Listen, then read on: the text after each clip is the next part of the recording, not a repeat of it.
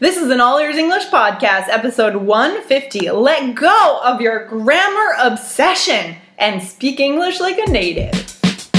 Welcome to the All Ears English podcast, where you'll finally get real native English conversation with your hosts, Lindsay McMahon, the English adventurer, and Gabby Wallace, the language angel from Boston, USA. Okay, guys, we have an ebook that's to offer you the 100 most common phrases in English and to become a fluent speaker. So go to allearsenglish.com slash 100 and download it now. In today's episode, you'll learn how to let go of your grammar mistakes and your obsession with perfection, and you'll learn how to finally speak like a native. Hey, Lindsay, what's up? Hey, Gabby, feeling good? good, good. You guys, I'm so excited today because we have a guest, Idosa Ness. Hey, Idosa, Idosa, how are you? I'm doing fantastic. How you doing? Great, great. Sorry if I, I mispronounced your name. It's Idosa. No problem. Idahosa, that's right. Idahosa. Uh, and Idahosa is the founder of the Mimic Method, which teaches you how to master foreign languages, and in particular English, through sound training. So if you want to learn how to sound more like an American Mm-hmm. or uh, an, a native English speaker, you'd you'd want to talk to Idahosa. So um, Idahosa, you're you're here today. We're gonna talk a little bit about um, learning English through the the mimic method, through um, through lyrics. Um, so one question we had for you, if we can just get right into it, is what are some mistakes that that you might have seen people making when they try to learn English, um, in particular through music? Are, are there any um, mistakes that you see people using or making? Yeah, I think the biggest um, issue people have learning language in general, but especially in English, is approaching the language through the written language. And the problem with that is that at the end of the day, when we communicate in English, we're communicating with sound. And when you do it in writing, we don't really write things the way we sound in general. That's but once again, Right. specifically in English, English is very different on paper than it is in real life. Yeah, So very true. what happens then is um, people, you know, they'll try to learn song lyrics, or they'll try to learn anything really, and they'll see the written words, Mm-hmm. and Yeah. it won't fit into the actual musicality of it. So that's actually how I came up with my technique for teaching pronunciation was kind of solving that problem I had personally learning languages through music, which is. Oh man, like he's saying these words, but he's only saying this many syllables. Right. He's, chop, he's chopping words up or he's combining them a little bit.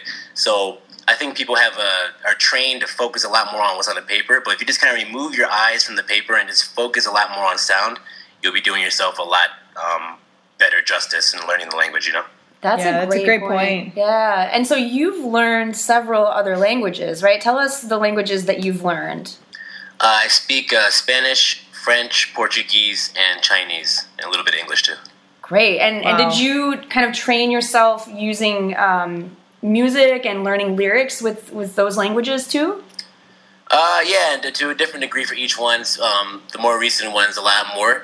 Uh, what I've always done is I've always focused on mimicking people. That's always been my priority. Okay. Um, you know, my first language I learned was Spanish, and when I went to Mexico, for example, I, I always wanted to sound just like the people. Hmm. And um, through that process of really listening and getting all the details, it mm-hmm. allowed me to learn everything else in the language much faster because I was able to you know interact with people hear what they're saying and describing mm-hmm. and then mimic it and then incorporate it into my own spanish or later on chinese and portuguese and french Great. Yeah. Yeah. And by mimic, I think you mean like copy and then reuse those phrases in similar situations. Um, yeah by i mean that's what yeah. all language learning is Right. hmm Absolutely. And I think one of yeah, the. what- what all, yeah, go ahead.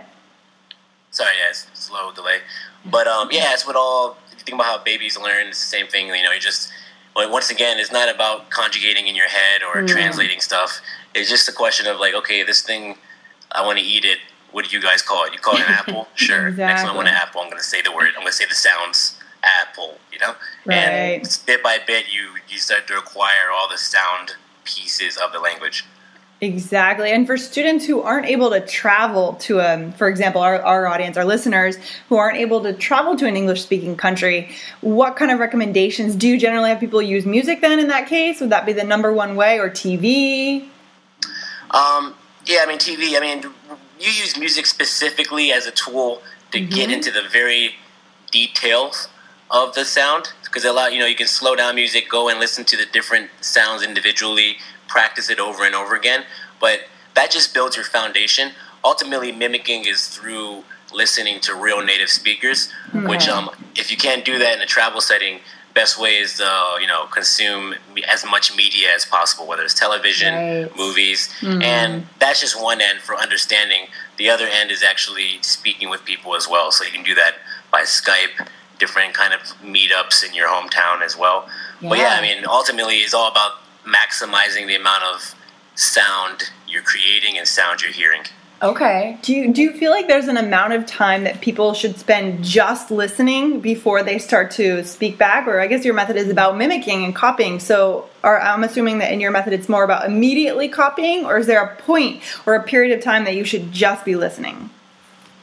Yeah, there, I've, I've heard of different techniques that say uh, you should be quiet. And I don't believe in that because mm-hmm. at the end of the day, you have to learn by doing. Right. And um, there's a misconception, there's a, there's a false think idea that if you practice something wrong in the beginning, you're going to build a habit. Mm-hmm. That's not true. Like right. anything you learn, you're gonna suck really bad at it the first. Like you'll sure. never get it perfect the first sure, time. Sure.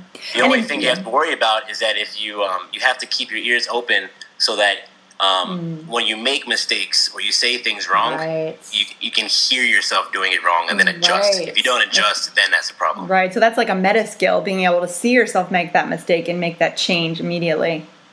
Yeah, it's more. It's more kind of like once again, it's based on how much sound you're putting in. Mm-hmm. For example, if I'm in a place and I and I say something a certain way, or I hear someone say something a certain way, mm-hmm. um, I can say, "Oh, I, I don't usually speak that way, but now I will." I'll mimic it under my breath, and then I make that quick change. You know, I really so, like this. I like yeah. this idea. I think it's it's really important for people to have that internal monitor. Um, to see when they're making that change, the self correction. Mm-hmm, mm-hmm. Be really observant. Yeah, and just on. like you said, keep your mind open and realize that you have room for improvement. Yeah. Because um, if you think like, oh, I have enough English, I can communicate, I don't need to, you know, improve or anything. I know some people who think like that. Yeah, exactly. Um, that's the good thing about that's the, that's the good thing about the mimicry approach yeah. is that um, um, when you focus too much, and mimic, we don't really focus much on learning grammar rules or anything. Mm-hmm. It just once again just mimicking. You get it wrong most of the time. Eventually, you get it right. Exactly. But if you focus more on uh, constructing sentences by conjugating in your head, mm-hmm. it restricts your ability to to pick up new things. True. So. And uh, you know, for example, I, I don't believe once again in uh, like proper grammar or anything. I just think mm-hmm. I just mm-hmm. believe in communicating with people the way they are used to communicating. Right. And uh, so if you have a strong rule in your head, like, oh, you have to conjugate this way, mm-hmm. and then you go to, you know, some place in Boston and somebody says something differently from what you learned in a textbook, right. yeah. you don't want to swear by your textbook. You want to communicate the way that guy does because right. that guy's going to like mm-hmm. you better if you sound the way he does. You know? mm. Right. So, you know, what would you say to mm. people who advise not to learn English through music because sometimes lyrics are not grammatically correct? Um, so, grammar, uh, I have my own viewpoints on grammar, and people think of grammar as like written in law, like it was written yeah. in the Bible or right. the Constitution. And right. uh, grammar changes all the time. There's so many rules. I'm sure you remember. Right yeah. from school, like don't ever end a sentence with a preposition, right? Which right, everybody right. does now. Yes, especially in spoken language. Yes. especially in spoken language. Yeah. So you know things change all the time, and ultimately the main goal is not about following some rule that some old guy wrote in a book a long time ago. Right. It's Absolutely. about communicating with people and connecting with people. So right. for me, the focus is always how do I how can I best connect with this person. Um, he's going to be different from a different background and language is always super diverse no matter where you go. So if you just open your mind, forget about the rules, and just focus on the person you're speaking to, that's all that really matters at the end. Totally. We love that. We love that. I think that one of the things that, you know, a lot of our listeners struggle with is perfectionism, right? The perfectionist Yeah. paralysis. And this is a great antidote to that. Right. Exactly. Focus on the other person. Focus Mm-hmm. on, you know, what interests you about them. Maybe ask questions. We are we were just talking about this. Mm-hmm. Get um, into a new mindset. Yeah, Like yeah, it's it. All about connecting with people. We're exactly on the same page there.